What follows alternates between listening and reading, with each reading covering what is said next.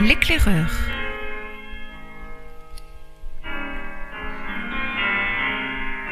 Roman de Bernard Manteau.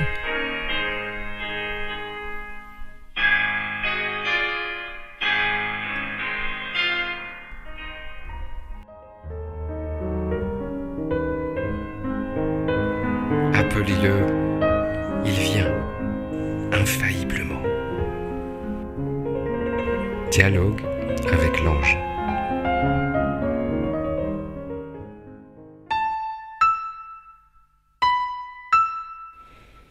Chapitre 23 L'infinitif et le définitif.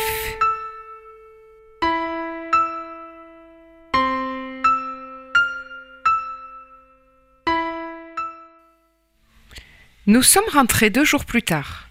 Le temps de nous organiser pour mettre en ordre la nouvelle vie de César. Antoine avait accepté d'héberger le vieil homme dans une petite maison jouxtant sa ferme.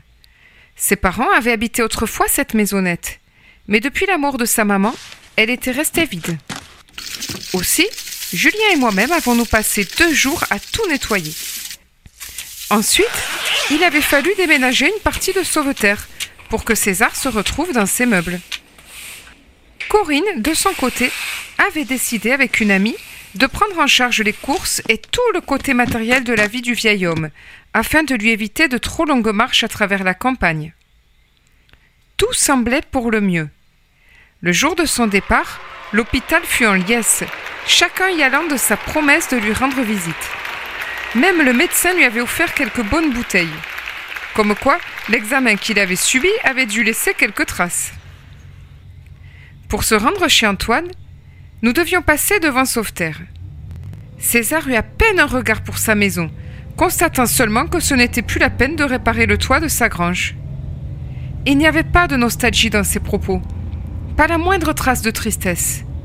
Non, vraiment, il laissait son passé avec la même facilité qu'une adolescente abandonnait ses poupées. Ce n'était plus l'heure, un point c'est tout. Lui, il regardait devant, échafaudant déjà des plans pour que sa présence serve Antoine et que sa maison devienne un lieu de repos pour Corinne, Julien et moi. Quel homme quand même Ensuite, César nous offrit à tous un repas au village, sous prétexte de nous raccompagner. César, Corinne, Julien et moi, cela faisait une belle équipe dans la remorque du tracteur fièrement piloté par Antoine. Le rire n'y manqua pas. Chaque boss nous ballottant les uns contre les autres, ce qui se transforma très vite en un nouveau jeu, le rodéo populaire, disait le vieil homme. En retrouvant notre vie, il me sembla que notre passage auprès de César nous avait mûri. Tout s'organisait beaucoup plus clairement dans notre tête. 1. La place des grands yeux. 2. L'importance de comprendre le passé qui nous enferme. 3 la nécessité de l'acte qui libère. En somme, trois maillons indissociables. Julien avait même le sentiment que nos discussions avec César indiquaient plus encore la complémentarité de ces trois temps, leur hiérarchie. 1. Voir. 2. Pour comprendre. 3. Pour agir librement. Quel agencement superbe D'abord, éduquer nos grands yeux à lire par transparence les hommes, aussi naturellement qu'une partie de pétanque. Et puis, apprendre à faire parler les corps, cette chair qui ne mange jamais et qui porte intacte tous les souvenirs du passé. Il faudrait améliorer encore la technique de Julien, amener les êtres à retrouver, avec plus de précision, leurs souffrances d'hier pour mieux comprendre celles d'aujourd'hui.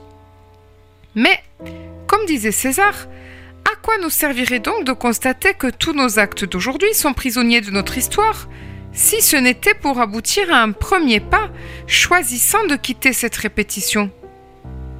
Je sentais bien que tout l'art consisterait à codifier une sorte d'homéopathie d'actes nouveaux. Pas de grande révolution, mais un patient cheminement réclamant que chaque pas posé soit un pas sûr rendant facile le suivant. C'était bien ça. Je commençais même déjà à entrevoir l'homme qui naîtrait de ce travail. Non plus une vie de gémissement continuel, mais l'apprentissage du pardon, Et pourquoi pas Du sourire. Il n'y a aucun endroit dans notre société où on nous l'enseigne. Les mois passèrent, nous étions début juin. Corinne nous envoyait fréquemment des nouvelles. À travers ces lettres, nous mesurions l'effet César sur la jeune femme. Elle se préparait d'ailleurs à partir pour Toulouse. Son amie, que César avait tout de suite séduite, continuerait à s'occuper du vieil homme. Julien, quant à lui, faisait ses bagages. Il s'en allait, comme tous les ans, pour trois mois au Japon, rejoindre son César. Que la vie est curieuse dans ce va-et-vient d'aide qu'elle nous offre quand il est temps, puis qu'elle nous retire quand ce n'est plus nécessaire. César, à distance, dut le sentir, car il m'envoya une courte lettre lorsqu'il a pris le départ de Julien. Lettre du 23 juin. Il est un amour qui ne connaît ni la distance ni la mort. Un amour où chacun de nous sert l'autre un temps, puis s'éloigne. C'est un jeu divin, mon ami. Celui de la place vide pour que vienne un nouveau plein. C'est un jeu divin où chaque départ annonce une nouvelle arrivée. Accueille tous les éloignements, toutes les morts, comme une chance. Sois attentif, d'autres arrivent pour t'emmener plus loin. Sais-tu? Rien ne meurt sans donner instantanément vie ailleurs. Avec toi, pour toujours. César. Début juillet, j'ai pris des vacances. 15 jours chez des amis. Pas de téléphone, pas de courrier. Quel bonheur Mes premières vacances d'homme heureux. Julien parti, c'est vrai qu'une étrange solitude m'avait envahi. Rien à voir avec celle qui nous fait souffrir, bien au contraire. Il me semblait que naturellement, un niveau de moi-même dialoguait en permanence avec celui qui m'accompagne. Comme si l'énergie économisée d'un côté m'était rendue de l'autre. Comme si, en diminuant mon bavardage avec les hommes, j'atteignais enfin une franche discussion avec lui. Que de chemin parcouru depuis ma rencontre avec César. C'est à peine croyable, une vie qui bascule à ce point. Plus que les résultats extérieurs, c'était l'homme nouveau qui impressionnait mes amis. Au point d'ailleurs que certains ne l'avaient pas supporté. Était-ce parce que, sans le vouloir, ma propre transformation soulignait leur obstination à ne pas vouloir se changer? C'est étonnant comme souvent il parlait à l'ancien Jacques, à mes anciens comportements, voulant à tout prix que je sois le même. Le nouveau Jacques, étonné, observait cela avec amusement. Quel délice que de mesurer ainsi sa propre transformation. Plus que tout, César m'avait offert la confiance en moi, la conviction de ma tâche sur Terre. Il me restait à la vivre. Déjà, le mot travail avait disparu de mon vocabulaire, tant mes activités collaient à ma passion.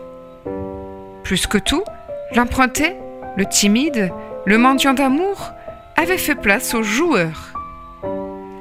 J'étais encore plein de ce bilan rentrant de mes vacances d'homme heureux. Même le mot vacances me paraissait incongru, tant j'avais faim de reprendre ce que j'avais laissé. Bien sûr, une montagne de courriers m'attendait dans la boîte. Une montagne d'actes qui avaient plus ou moins marché et dont chaque client me faisait part.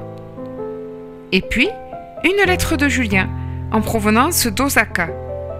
Quel bonheur Il m'y contait son séjour merveilleux et ses nombreuses découvertes. Dès son retour, il m'en parlerait plus en détail. Il m'annonçait aussi son désir de trouver sa propre route. Aussi, pensait-il à l'avenir fonder des groupes, voyager. Et par là même, il ne pourrait plus assurer son travail à mes côtés. Son courrier se terminait sur quelques phrases dignes des plus grands amants. Comment aurais-je pu encore en douter? Pas de doute, c'était le jeu du vide et du plein. Une chose était certaine, la vie continuait d'avancer. Tiens, je ne l'avais pas vu au premier coup d'œil. Il y avait aussi une lettre de Corinne que je m'empressais d'ouvrir. Et là, ce fut une terrible déflagration.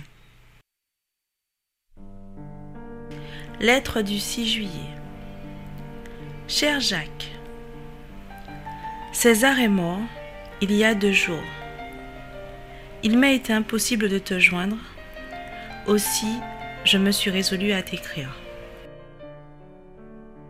Comme il m'est douloureux d'être la messagère de cette terrible nouvelle, connaissant mieux maintenant la relation qui vous liait.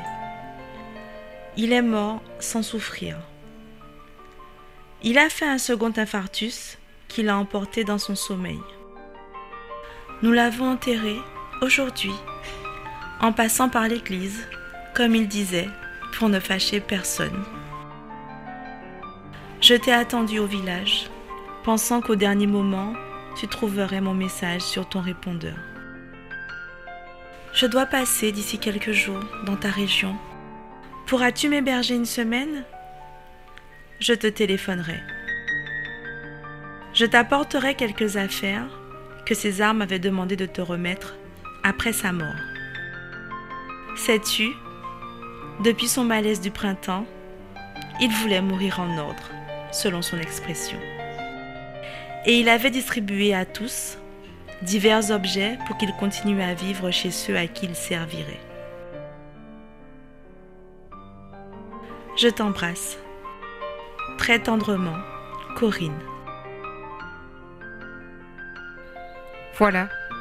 Après Julien, c'était César. Le va-et-vient du vide et du plein prenait des proportions à la limite du supportable.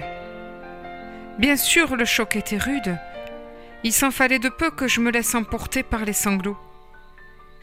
Mais par un curieux effet de ma mémoire, des passages entiers de sa dernière lettre me revinrent clairement à l'esprit, comme si le vieil homme posait une dernière fois sa main sur mon épaule. Chacun de nous accompagne l'autre un temps, puis s'éloigne. C'est un jeu divin où chaque départ annonce une nouvelle arrivée. Rien ne meurt sans donner vie ailleurs. Et c'est vrai qu'en mourant, César mettait ma nouvelle vie à l'épreuve. Et c'est vrai qu'en partant, il me forçait à rester autrement. Il me revint mille instants passés auprès de lui, de la soupe au lard jusqu'à la terrasse du grand café. Peu à peu, toutes ces images finirent par me calmer au-dedans. Comme si repenser à César me donnait de l'altitude. Serait-ce dorénavant le nouvel aspect de sa contagion? Ainsi, même mort, il demeurait contagieux. La partie de pétanque continuait. César l'éclaireur avait joué sa dernière boule, pointant son âme plus près du but. Par là même, il me forçait à jouer, à reprendre le point, à relever le défi. Il fallait que je m'applique, que j'étudie le terrain des actes. L'enjeu ne devait pas m'empêcher de gagner. Alors, je me suis levée. J'ai pointé ma boule vers la terre. Mon César, je vais t'honorer comme il se doit. Mon César, je vais t'aimer à ta mesure. Je vais le faire ton enterrement, comme tu me l'avais appris pour Thérèse. J'ai mis mon plus beau costume, réserver une place à la plus grande table de la ville. Ce soir-là, j'ai goûté pour lui, par lui, les meilleurs plats, les meilleurs vins. Ce soir-là, je ne l'ai pas quitté des yeux, pas même d'une respiration. Le meilleur de la terre était au rendez-vous du meilleur de Jacques, et César sans nul doute s'en trouvait couronné.